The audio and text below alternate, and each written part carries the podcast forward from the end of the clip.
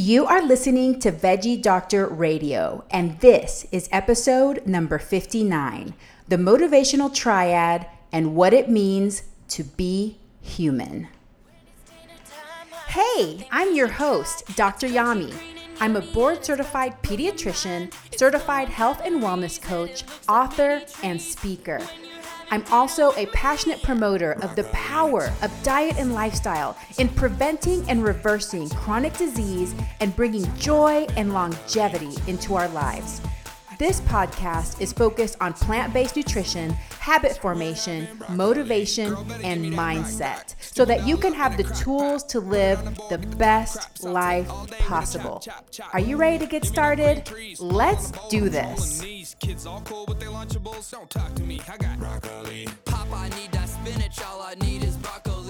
The great advantage of being human is that we can employ rational thought and resolve to change our circumstances. Mariella Frostrup, British journalist.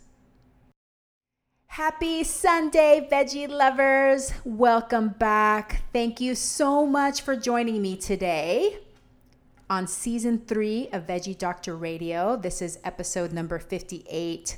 Today, I'm going to tell you about the motivational triad and some of my thoughts about what it means to be human.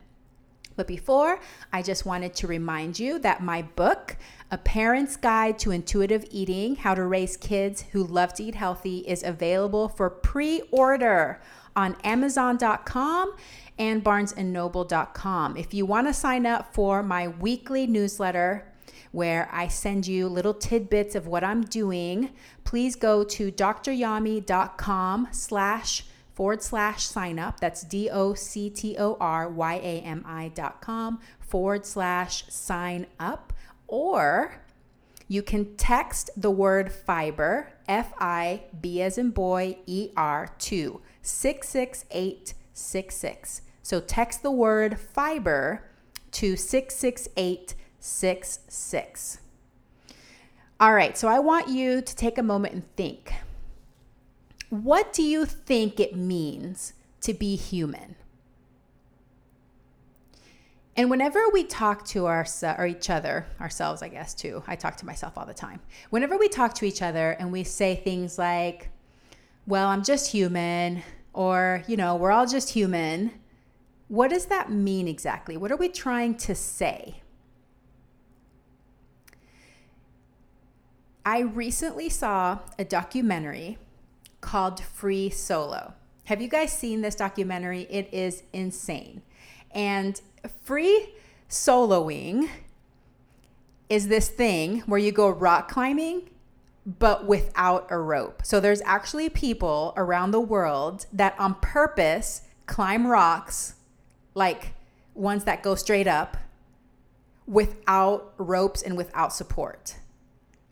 Okay, that's called free solo. So there's a documentary about this guy. His name is Alex Honnold, and it takes us through him doing a free solo on this rock face called El Capitan. It is a 3,000 foot rock face in Yosemite National Park. So, in this documentary, we get to see him thinking about it, planning it, training for it, getting ready for it, and ultimately conquering it. It's a beautiful documentary and it is just fascinating. It's just like totally fascinating.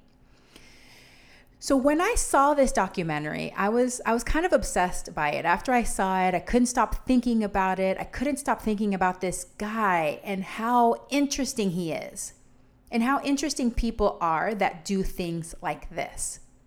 So, whenever we think about humanity, whenever we think about being human, I always think about there being two sides, two sides or two parts to humans.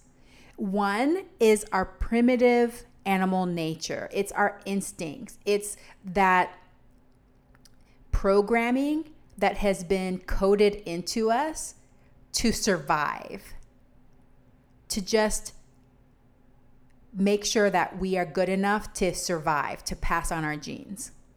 But then there's that other side, there's our higher brain that we get to observe and kind of see these automatic urges, but choose to do something completely different. So that's why I wanted to tell you about the motivational triad. So, the motivational triad is a concept that was introduced by doctors Doug Lisle and Alan Goldhamer. They have a book called The Pleasure Trap. I'll make sure that those get that book gets in the show notes so that you can check that book out if you're interested. And the motivational triad is composed of three parts, obviously, because it's a triad. It is meant, it's programming that's in us, and it's meant to be helpful. It's meant to help us survive. It's meant to help us reproduce, pass on our genes, and move forward. And it is avoid pain, seek pleasure, conserve energy. Avoiding pain is not just physical pain, but emotional pain. And so the reason it's helpful to avoid pain is because pain can lead to death. I'm definitely the kind of person that will not be rock climbing, especially not without rope. So, you know, I might go rock climbing, but definitely it's going to have to be something that I'm very safe and I know I'm not going to die because there's no way I'm going to purposely do some kind of physical act where there is a very high risk of me getting injured, like breaking something or dying. That's why it took me so long to get comfortable with skiing.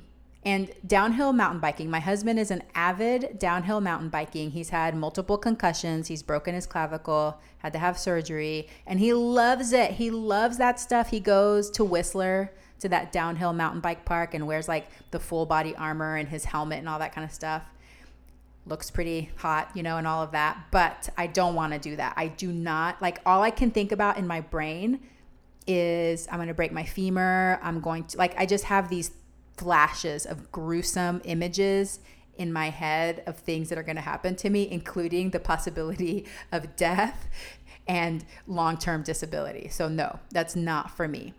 And that's part of my programming, you know, because yeah, is it possible? Obviously, it's possible because my husband has hurt himself several times and I'm not willing to take that risk. So it is physical pain because if we were to continuously and repeatedly do things that do have a high risk of death, it decreases our chances to be able to pass down our genes, reproduce, and have kids, you know? So it's important. We should we should be afraid of some things. Otherwise, our species may not have evolved. So physical is definitely one thing, but emotional pain is also another pain to avoid. And this one, you have to go a little step further and think about evolutionary psychology, not just the very obvious thing of like, okay, you can die. So, a lot of the emotional pain that we try to avoid are things that may make us seem like we're different, that we're outside of the tribe, scary social interactions, things like that.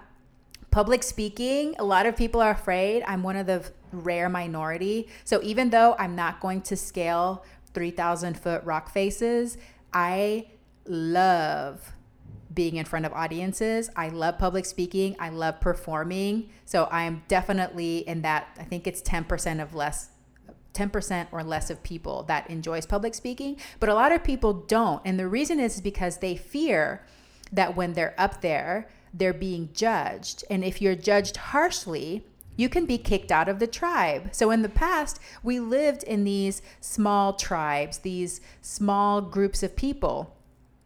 And if we were rejected, it wasn't just an emotional rejection, it could have been a physical rejection. We could have been kicked out of the tribe, and then we would have been alone, and we have, would have to fend for ourselves. We wouldn't have the protection of the tribe. So it really was risky. It really was dangerous to not be accepted. And so that's why we have that programming in place that makes it so that we need to protect ourselves against the dangers of being rejected. However, we don't live in that society anymore. Our society is much different. And I feel like one of the advantages to the modern world is that with social media and with the different ways of staying in touch and meeting people, you can find people that can be your tribe. No matter what you believe, what you don't believe, what you're into, there will be people you can find. So the risk is not really there. And you're not going to get kicked out and you're not going to starve to death because you don't agree with somebody. So it's pretty interesting. So avoid pain. The second one is to seek pleasure. And the reason that it's important to seek pleasure is because there are some very basic things in life that bring us pleasure.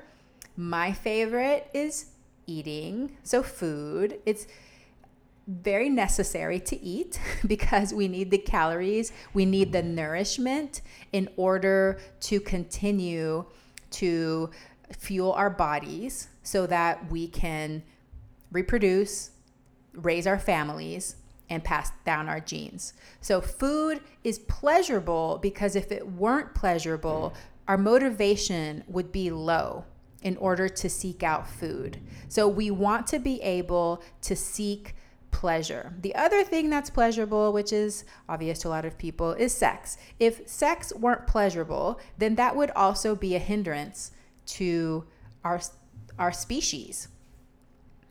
But then there's other things in the modern world that are now pleasurable that maybe didn't exist before. So even just with food, like in the past, berries, wild berries would have been intensely pleasurable because we wouldn't have had that all the time.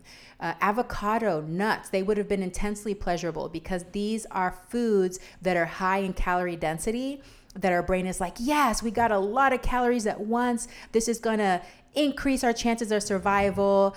We can go a little bit longer in between finding food. This is really good. So it would bring us lots of pleasure. We would have a high incentive to go for those foods and find those foods. But nowadays, there's also things that give us pleasure um, that is in the amount that would just be way more than we would have found in nature in the past.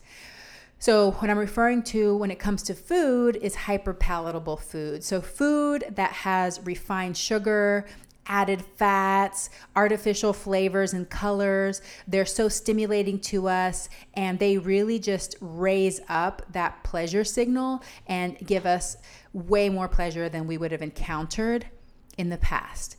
And just so many things that we have access to that we didn't before. I mean, one of the things I think about is just gambling and it's available now online too. And the colors and the sounds and the little hits you get whenever you win sometimes, that uh, input into our brain is something that didn't exist in the past, but that our brain seeks out.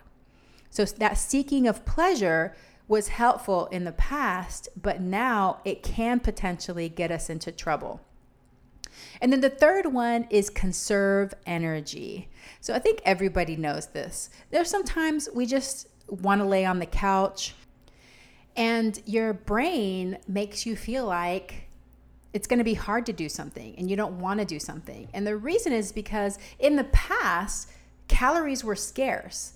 So we shouldn't have just been running around for no reason. We didn't have the luxury of just expending energy for no reason. We had to use our energy to find food, we had to use our energy to feed our kids, to protect our families, but we didn't really have that extra energy just to, you know, go exercise for fun or, or do things like that. So that's why conserve energy is, is really important because if we would have just been wasting energy and we also had the combination of a scarcity of calories, then that wouldn't have worked out so well for us for our long term survival. So we have that coding built in that says, hey, just lay down, just relax. You don't need to do this. You you don't how how important is that? Is it getting food? Is it having sex? Is it raising your kids? Then no, then you probably don't need to do it. So that's part of the motivational triad. Avoid pain, seek pleasure, conserve energy. And I think that whenever we talk about being human, we're referring to the motivational triad. We're referring to the fact that sometimes we may not want to do something because we feel lazy about it, or sometimes we may indulge a little uh, more than we wanted to in the sweets or in certain foods or in certain material pleasures, certain worldly pleasures. And then I think also we say that it's humid when we're afraid of something, when we have fear, and then that keeps us from getting what we want to get. But I'll argue that yes, that's part of being human. But that's not what sets humans apart from other animals because I feel like probably most animals have this motivational triad. That's how they've survived just as long as we've, or maybe even longer for some animals, as we have because they avoid pain, seek pleasure, and conserve energy. I just think about like I was watching um, a BBC nature show with my family the other day, and they were talking about. Yeah, I always get them confused between alligators and crocodiles. I think it's a crocodile because it was someplace in Africa, and it was talking about how this crocodile didn't eat for a whole year. Like they don't eat. So because they don't eat, they have to basically just lay there all year long until the animals come in close enough that they can use that energy to snap one up. So they have to conserve their energy. And that's a an evolutionary adaptation that that animal has developed in order to survive, which I thought was like so cool. But what sets us apart? What really makes us human?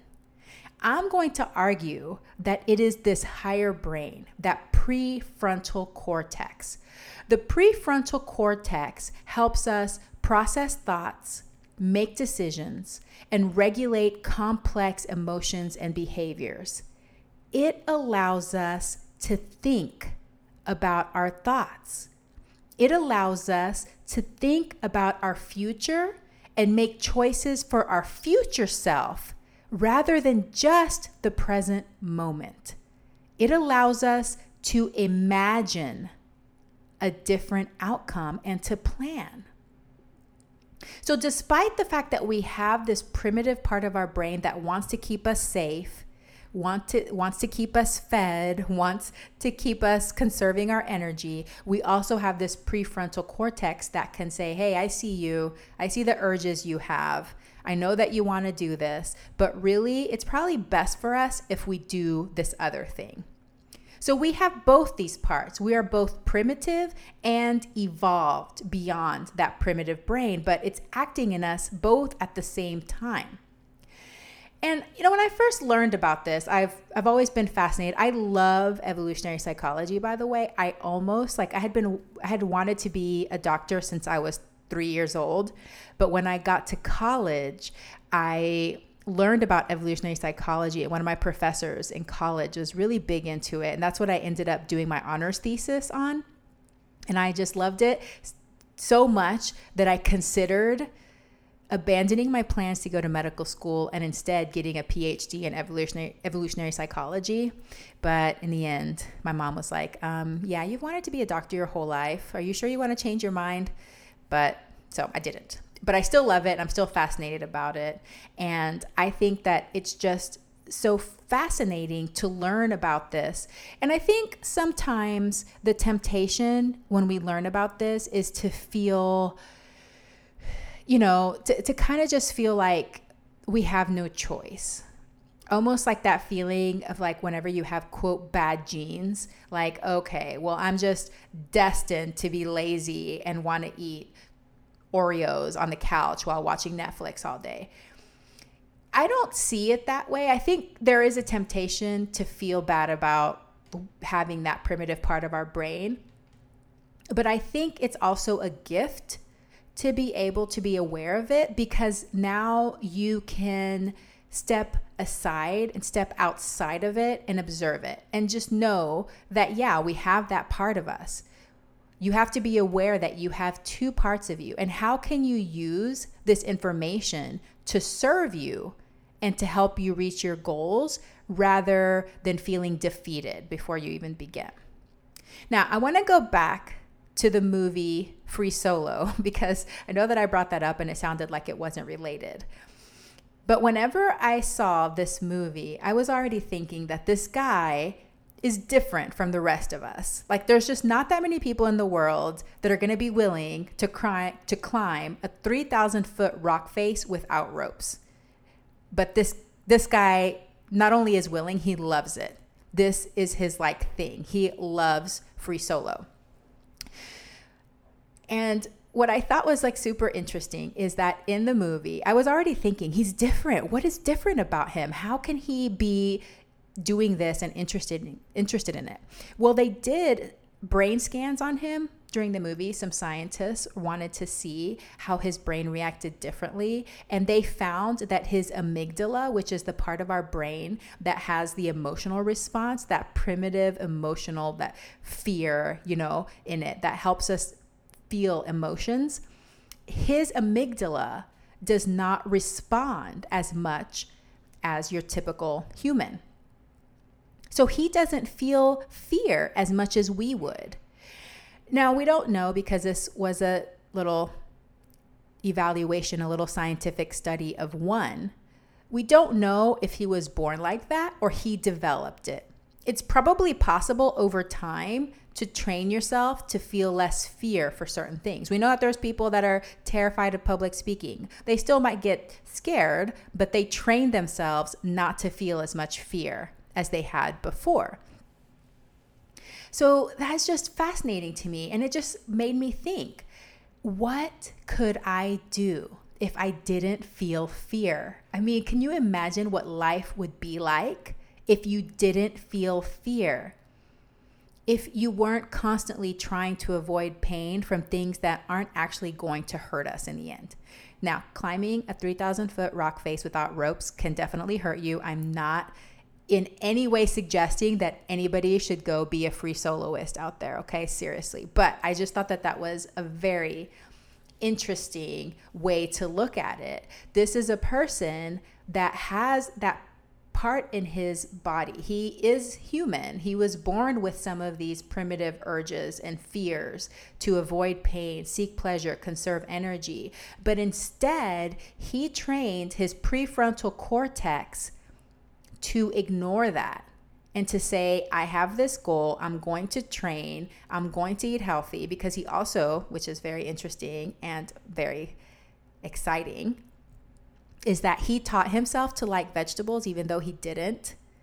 And now he's a vegetarian. And he, in the movie, it shows what he eats. And I thought it was just so cool because, of course, it included beans. You guys know how I feel about beans and fiber. So he he was able to learn some of these techniques to rise above some of those urges he had and some of the some of the discomfort that he would feel. So how can you take this information about knowing that we have this primitive part of our brains that keeps us safe, that helps us survive in the past but it isn't as helpful right now in our present society. And knowing that we have a prefrontal cortex that you can use to observe and to feel and be aware of these instinctual urges, but to make a different choice. When it comes to eating and food, yeah. I mean, everybody wants to eat donuts. I, I don't think I've met anybody that doesn't like donuts myself included. I love donuts. But we have this part of our brain that helps us see that we probably shouldn't eat donuts all day long. Exercise. We want to lay on the couch. We want to watch Netflix. But we know that if we exercise today, we're going to feel better. It's going to help us day after day after day for the future, for our goals. Relationships the same thing. If you're afraid, if you're afraid of rejection, how can you train yourself to experience that feeling but still do it?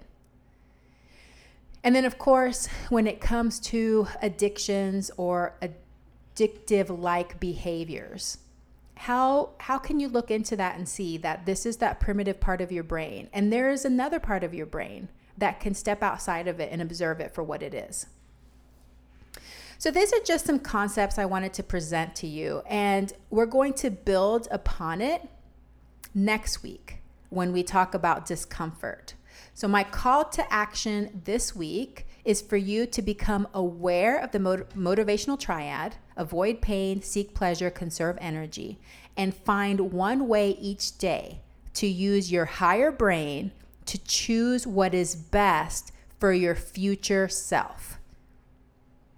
Can you say no to the Oreos? Can you say yes to the exercise when you would rather be laying on the couch? By the way, I have the world's most comfortable couch. It really feels like I take a sedative when I sit on it. I fall asleep almost every time. I love it. So, can you find a way to tell your primitive brain, you know what? I hear your suggestion, but I'm going to do this for my future self. So, find one way each day to use your higher brain and choose what is best for your future self. And send me a message. Let me know what you thought about today's episode and if it helped you, if this makes sense, or am I just rambling on and not helping you at all? Let me know if you felt like this episode today resonated with you. Next Sunday, I'm going to be talking to you about discomfort and how you can learn to embrace it and reach your goals. We'll be building upon the motivational triad, the prefrontal cortex, and learning about discomfort. Check out my new website, doctoryami.com, D O C T O R Y A M I.com. And if you just love Veggie Doctor Radio, Veggie lovers, please subscribe, rate, and review my podcast. I would so appreciate it. And I'm so, so, so grateful that you are here with me today. Thank you guys for joining me on this journey. I will catch you guys next week. I hope that you have a very plantastic day.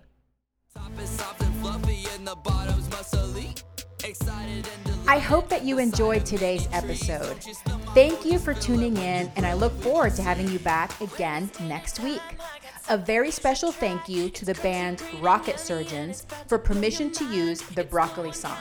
To find out more about the Rocket Surgeons, please visit their website at rocketsurgeonsband.com or Facebook at Rocket Surgeons Music please subscribe so that you never miss an episode.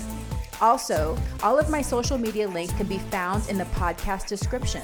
Send me a message and let me know what you think of today's podcast. Sharing is caring. Please share, rate, and review my podcast and drop me a line if you have ideas for future episodes. Thank you once again and have a plantastic day.